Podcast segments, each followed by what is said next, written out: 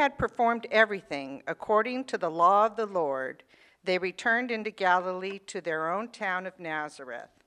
And the child grew and became strong, filled with wisdom, and the favor of God was upon him.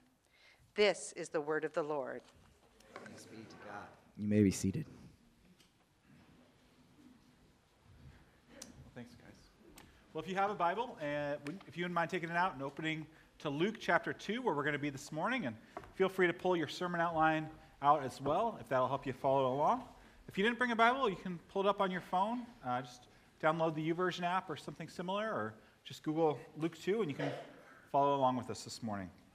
Well, today we're beginning a new year uh, in 2020, and we're going to focus this whole year on Jesus in the sermons and Jesus in the Gospels. And I had someone ask me, So, what year are you not going to focus on Jesus so I don't come that year? Which, you know, is a, is a funny answer. But I, do want to. Um, I do want to especially focus this year on the person of Jesus as we see in the Gospels and look at how we follow him and how we follow his life. And so, for the first 12 weeks of the year, between Christmas and Easter, between Jesus' birth and his death and resurrection, we're going to look at the chronology of Jesus' life here on earth. And uh, the reason we're going to do that is because his life should be the model by which we live our lives in this new year as well. And you guys grow up in a church that maybe recited the Apostles' Creed regularly? So, a couple of you guys, maybe? Here, I'm just going to read a portion of it. I believe in Jesus Christ, his only Son, our Lord. He was conceived by the power of the Holy Spirit and born of the Virgin Mary. He suffered under Pontius Pilate, was crucified, died, and was buried. So, what's missing in there? His life, right? We, we jump from his birth to his death in the creed.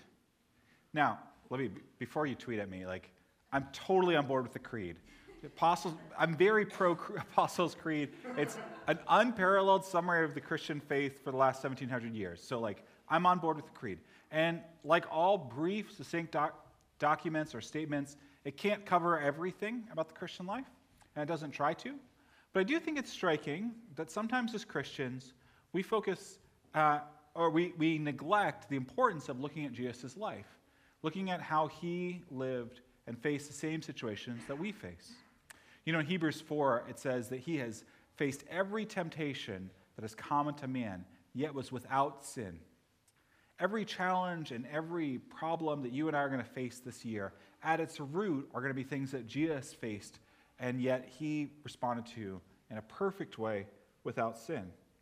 I want to persuade you that Jesus' life is worth learning about, reflecting on, and studying because in it we see what it means to be truly human and to please God. He's been where we are, He's faced the temptations that we will face, and yet He did it in a way that is perfect.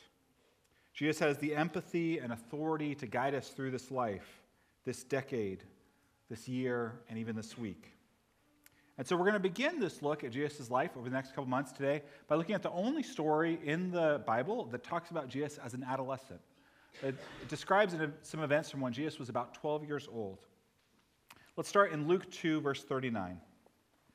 When they had performed everything according to the law of the Lord, they returned into Galilee to their own town of Nazareth.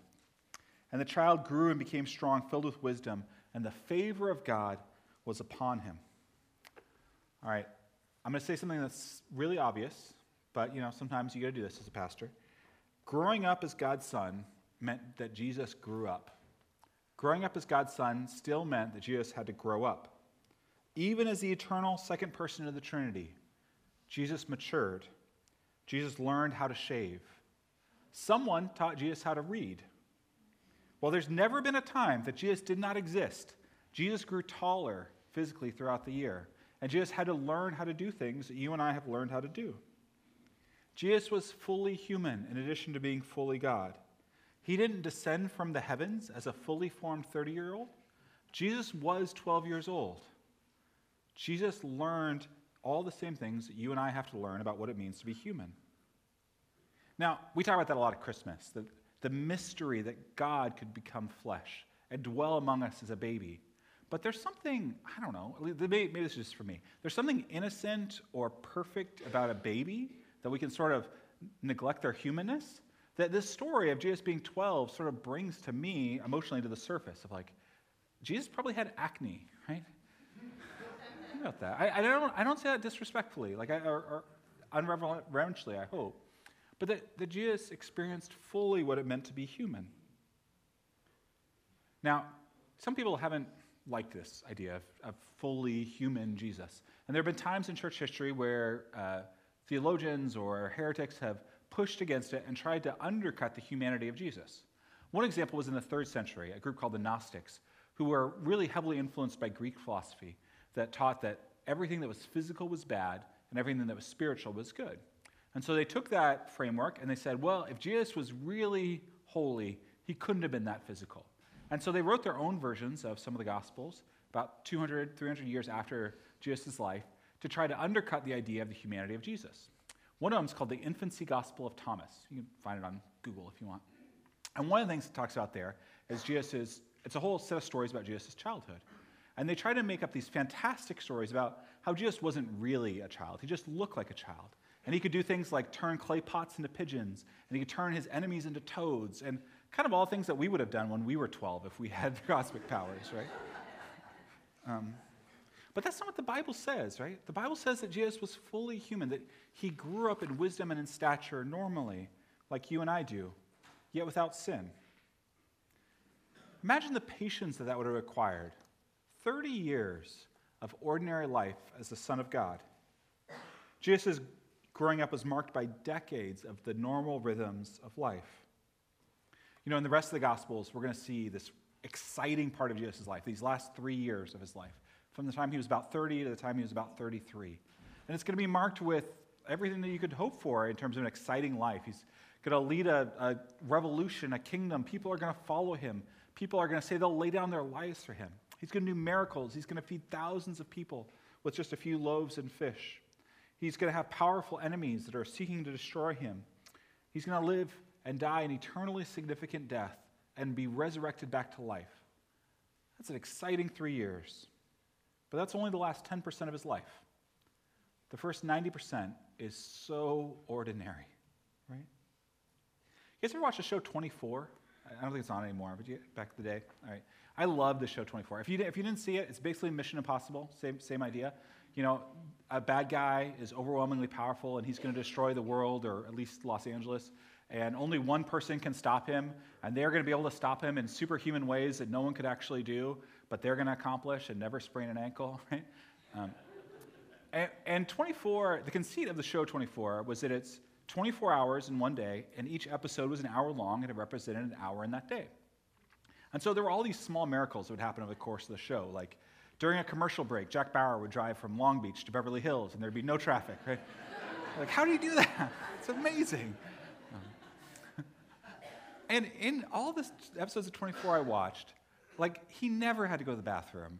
He never went through a drive through. A telemarketer never called his phone. He never sprained an ankle. Like, nothing ever normal happened in his life. And sometimes that's kind of what we think life is going to be like, right? At least in our adolescence and, and maybe even after. We think that life is going to be endlessly exciting, or at least following Jesus should be. That we should always experience his presence in a profound way. He should lead us on an adventure of faith. Our ministry should always be successful. You know, Alfred Hitchcock said that life, uh, Alfred Hitchcock said that movies are life with the dull parts cut out. I love that description of movies life with the dull parts cut out. And sometimes we judge our lives against movies and we think, why isn't our life that exciting and that interesting? Tish Warren, in her really helpful book, A Liturgy of the Ordinary, talks about how much of the Christian life is framed and shaped by what is most ordinary and most normal. She, in her book, she says that uh, all of us are going to spend 90%, 99% of our life in ordinary tasks. And if we act as if those have no impact on our following of Jesus, we're fooling ourselves. So much of Jesus' life is not marked with the exciting miracles, but the ordinary faithfulness of following God. As Warren says, everyone wants a revolution, but no one wants to do the dishes. But so much of our life is dishes, isn't it? I guess I have three young kids at home. It seems like it's always dishes. Of course, though, it's in those days, it's in those ordinary things that our loves are shaped and our worship is shaped. In this new year, there may be exciting days, but the months and the years in front of us will be marked by ordinary faithful opportunities to follow Jesus.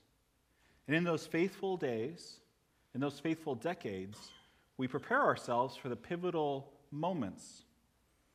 But it's 99% one and 1% the other. And for Jesus, these ordinary days help him to increase in wisdom.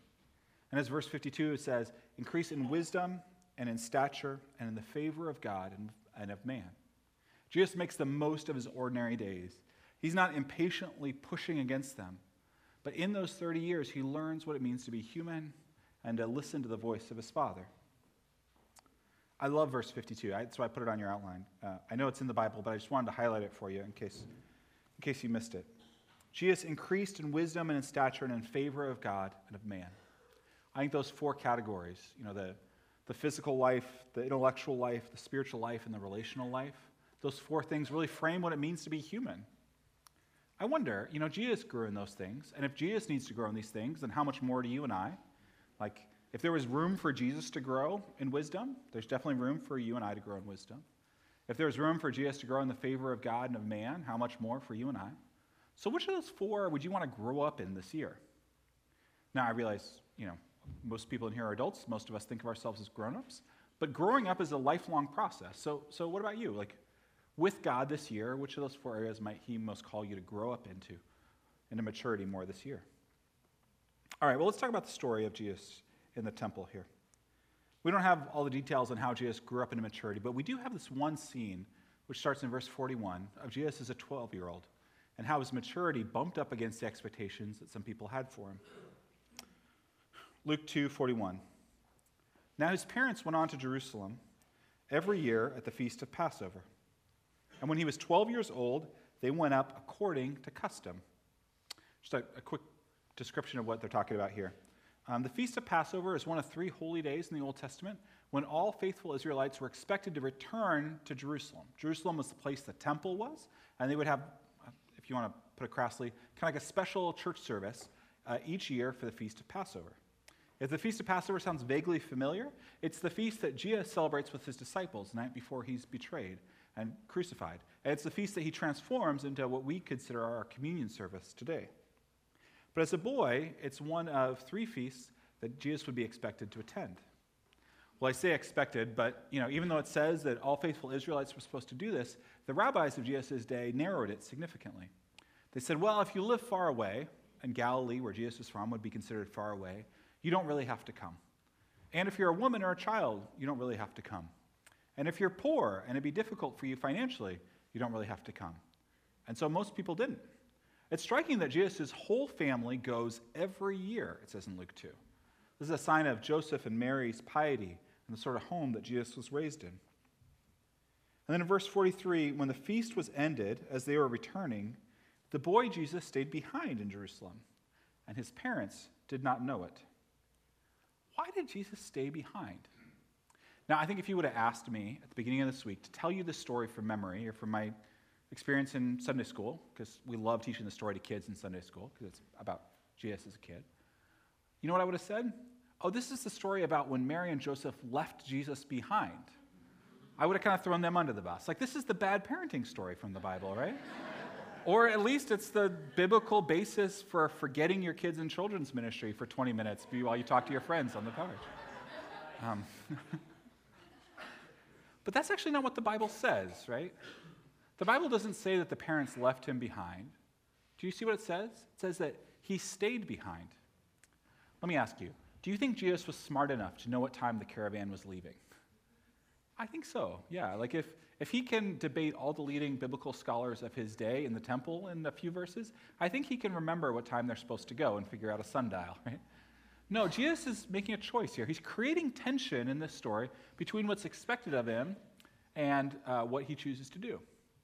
Now, let me ask you another story. Does Jesus sin in this story at all? Does Jesus do anything wrong? No one wants to answer that at any of the services this morning. No, okay, let's just let me be clear about this. Jesus does not sin. There's nothing Jesus does wrong in this story or any story. And that might be hard as a parent to admit because Jesus deliberately makes his parents' life difficult. Some of your parents are nervously laughing here and hoping I won't teach this story to your kids, right? Jesus perfectly honors Joseph and Mary, And that includes staying behind when he knew it was going to mess up their plans. Because look what happens in verse 44. But supposing him to be in the group that went a day's, they went a day's journey, but they began to search for him among their relatives and acquaintances. And when they did not find him, they returned to Jerusalem, searching for him.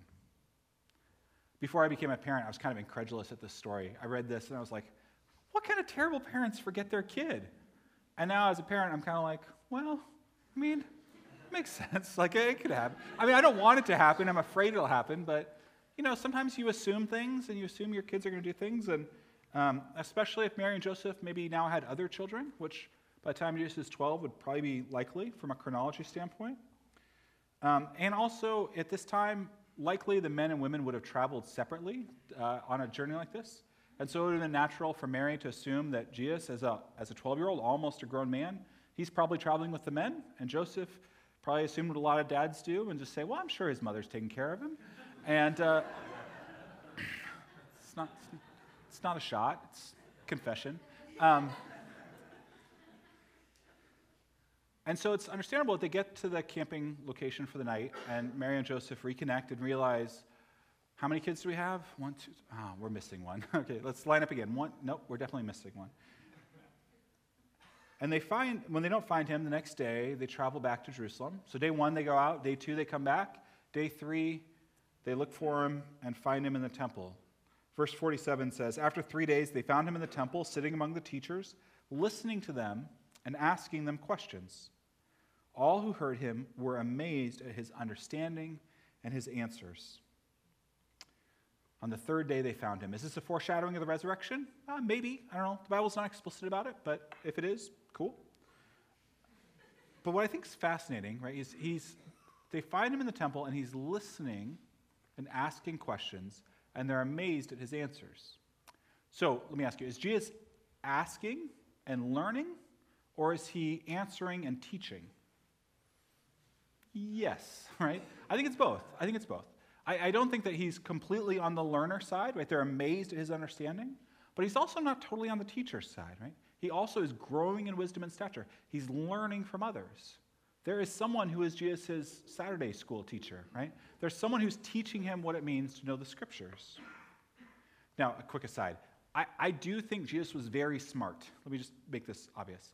I think Jesus, in fact, was the smartest person in every room he was ever part of. And he would be the smartest person in this room. And if he went to your job, he would be the smartest person at your job. Jesus would be a better engineer than any engineer you've ever worked with. Jesus would be a better lawyer than any lawyer you've ever worked with. Jesus would definitely be better at my job than anyone I've ever worked with. well, it's kind of a gimme. But, but I say that, I say that because we don't, we don't always think of Jesus as smart, right? As someone who spoke at least three languages, as someone who uh, created logic puzzles that people could not un- unravel, who told stories that 2,000 years later still captivate the imagination. That Jesus was the smartest person in every room he went into. Jesus, I think, would have scored a perfect score on the SATs and the GRE.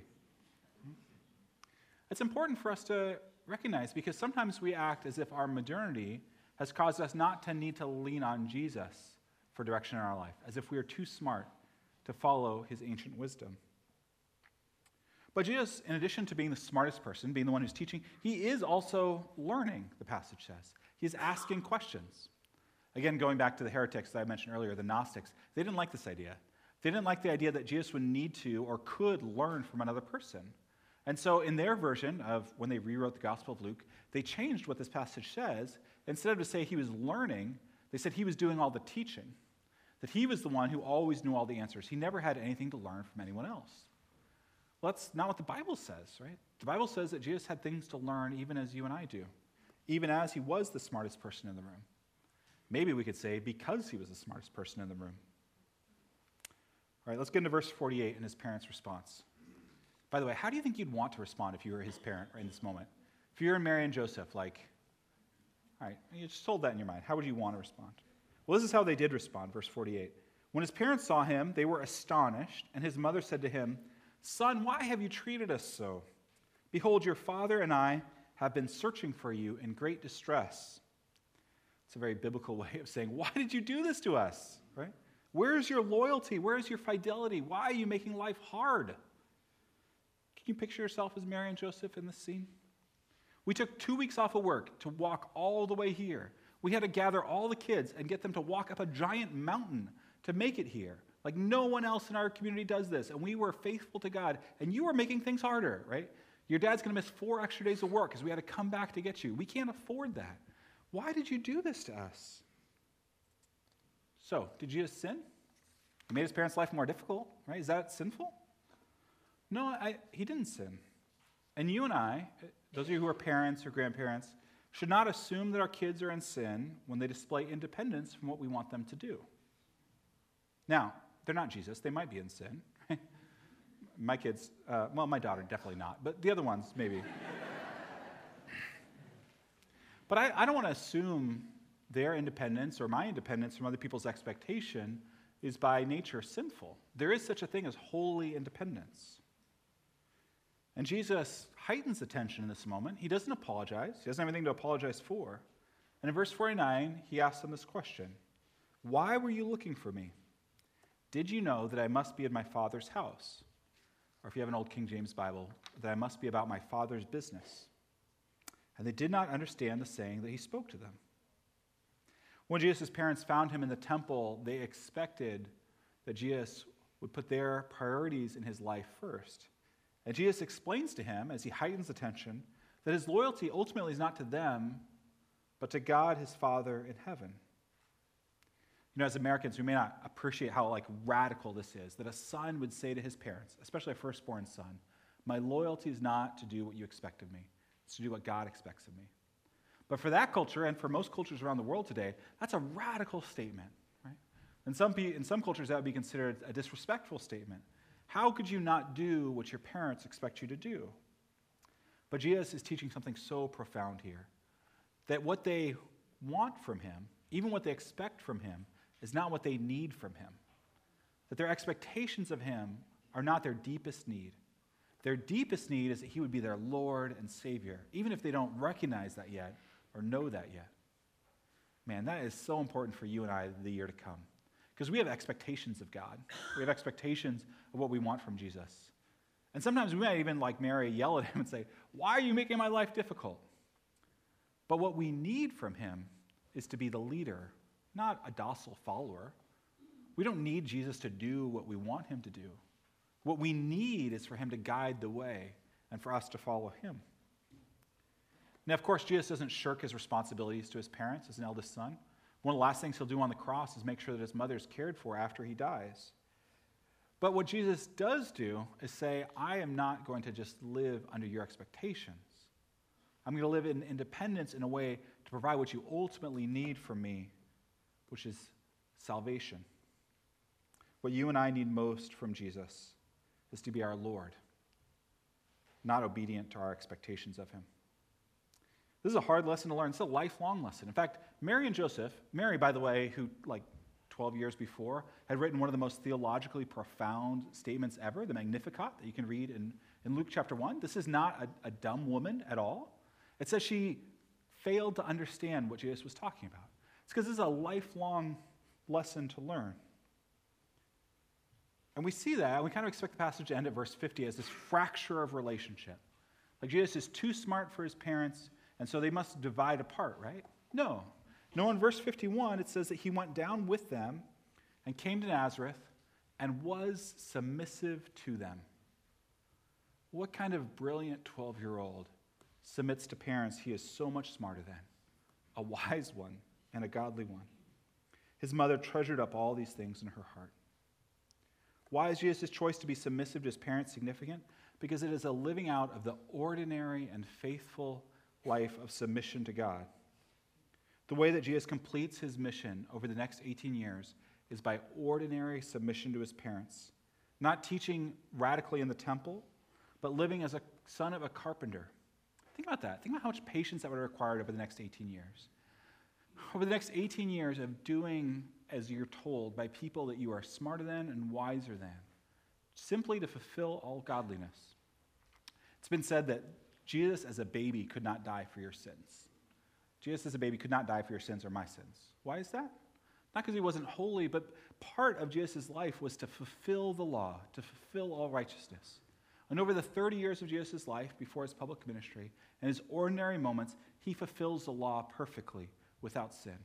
He faces every temptation that you and I face, yet without sin. And so when he goes into his public ministry and ultimately to the cross, he's able to be a perfect sacrifice for your sin and mine. This includes obeying his parents, even when they don't understand and even when they're not wise. It includes years of close proximity with siblings and neighbors, forgiving them even as he knows that they need to be forgiven. This year, we're going to explore the exciting and miraculous and wonderful times of Jesus' public ministry. But I want to start with the ordinary life, the life that's so much like the one you and I live, because in it we see Jesus' faithfulness as a model for our own faithfulness. So, as we take communion in a couple minutes, uh, we're going to do it a little bit differently this year. We're going to have you uh, come forward as an act of rededication, of rededicating your life to Christ. We do it this way once a year on, in January as a start of a new year of, of choosing, and it's up to you whether you come forward or not, choosing to say, I want to live the life that Christ has offered. I want to uh, receive the gift of new life that Christ has offered to me. A couple questions for you to think about and pray about, maybe as we're singing or, or in the week to come. What ordinary growing up do I have in front of me this year? And how can you practice the presence of God in this? You might look at verse 52 especially to, to think about that. And then, secondly, Jesus chose to be submissive to his earthly parents when he didn't have to be. Who are you called to be submissive to this year as a means of growing in grace? And then there's a prayer there from a devotional that Amanda mentioned earlier.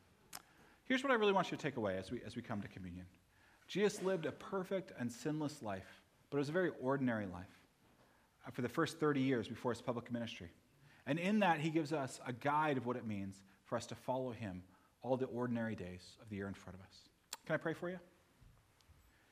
Jesus, I thank you for the example of your life, the example of your wisdom and of your submission, and the example of your holiness. God, I confess that so often um, I want what is exciting in this life rather than what is ordinary. God, would you shape our loves around what is uh, truly good and holy and following you? Amen. If those who are assisting with communion could come forward at this time.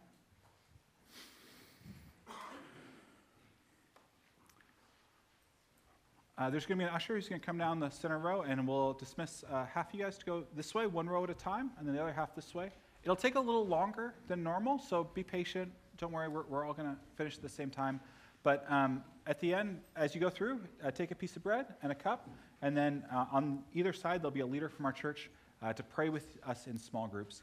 Um, so, active dedication of this year to the Lord. On the night he was betrayed, Jesus took the bread. He blessed it, he broke it, and he gave it. He said, This is my body given for you. In the same way, after supper, he took the cup and he said, This cup is the new covenant in my blood, shed for many. As often as you drink of it, do so in remembrance of me. Jesus, we take the body and the blood today as a reminder that it is your life that we walk in, it is your holiness that we walk in, and it's your righteousness that allows us to come to God the Father. Amen.